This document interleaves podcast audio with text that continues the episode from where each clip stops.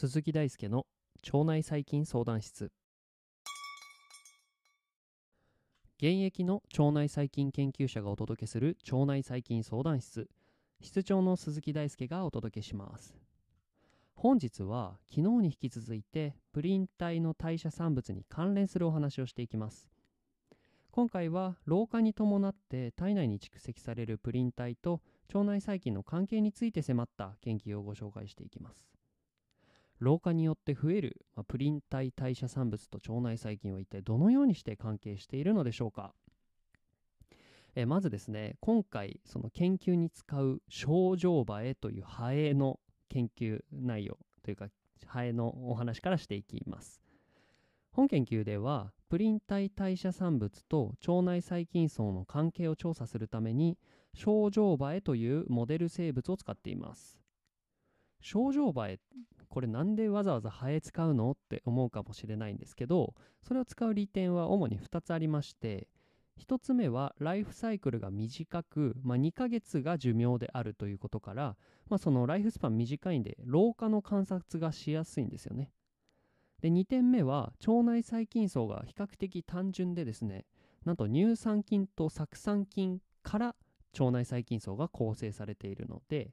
まあ、これらの影響をすごい調査しやすい点にあります。で先行研究ではですね症状映の老化に伴って腸内細菌層に占める酢酸菌が増加していって寿命を縮めるということがすでに明らかとなっていましたが、まあ、この点不明でした。なんでそうやって起こるんだろうというメカニズムが不明でした。本研究では抗生物質を混ぜた食事を症状映へ与えた後にそのお腹の中の細菌を一度殺してから、えー、乳酸菌や、えー、酪酸菌を含む食事を与えることで腸内に定着させていきます。この症状媒に対して、えー、高プリン食、まあ、プリンをたくさん含むような食事を与えて介入してから影響を調査していきます特定の菌を持つ症状媒をサンプルとして、え腸を取り除いてそのえー、腸に対して特定の処理をした後に DNA を抽出します。得られた DNA に対して 16S リボソーマル RNA 遺伝子のアプリアンプリコンシーケンシングを行います。まあ、他にも免疫応答やプリン代謝を調査するための定量 PCR や LC マスマスというこれは液体クロマトグラフィーと定量装置がガッチャンコしたようなものなんですがによる代謝産物の解析ともう本当にいろんな解析を行っています。はい。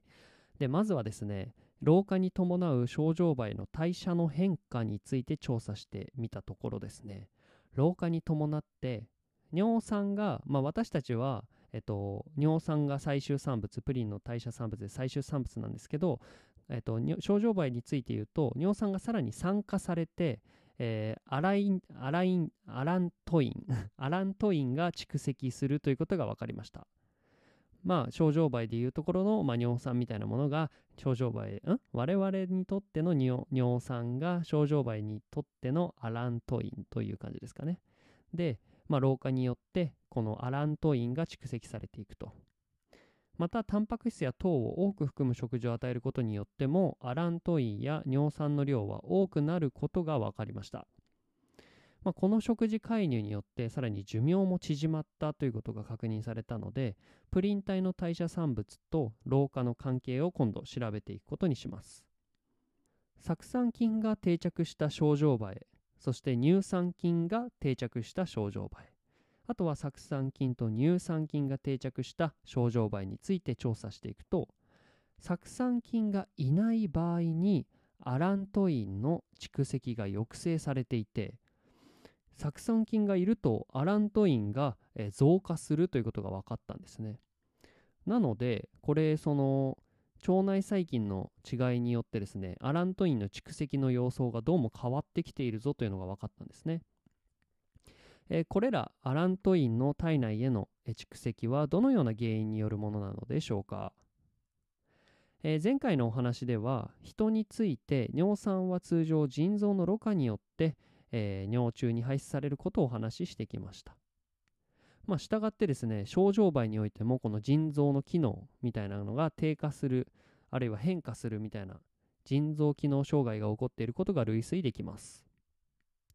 実際ですね、酪酸菌、あ、酢酸菌、今回注目する酪酸酢酸菌は、えー、自然免疫経路である IMD 経路を活性化することで腎臓における炎症を弱気引き起こしてアラントインの蓄積量が増加するということが分かったんですね。一方じゃ乳酸菌はどうなんだっていうと食事中のプリン体をなんと死化する、まあ、食べてしまうことによってプリン体を減少させていることが分かりました。まとめると症状媒の酢酸菌は自然免疫を活性化することで腎臓における炎症を弱気してプリン体代謝産物のアラントインを蓄積させること。また尿酸菌は、えー、プリン体を死化する利用することでプリン体蓄積量を減少させることが分かりました。本研究ではですね単純化された症状媒というモデル生物だからこそ見えてきたプリン体代謝産物と腸内細菌の研究を明らかに明示しております。まあ、人に対してこの知見を全て利用できるわけではありませんが、え重要な示唆も含んでいます。日本人は世界的に見ても、まあ、この今回着目している乳酸菌つまりアラントインを歯科できるような乳酸菌を多く持つ国民だからです。今後人による人における、えー、尿酸値と腸内細菌の関連性が調査されることでこれもしかすると痛風がもしかしたら糞便微生物移植とかそういう療法によって、えー、防げるようになるかもしれませんね。はい。ということで本日の内容はここまでです。えー、腸内細菌のわからないに答えるために腸内細菌相談室は存在しています。わからないこと、難しいこと、紹介してほしいことがあれば、Twitter や Instagram、ノートコメント欄にてメッセージをお待ちしております。えー、読んでほしい論文リクエストもどしどし待ってます。それでは本日も一日お疲れ様でした。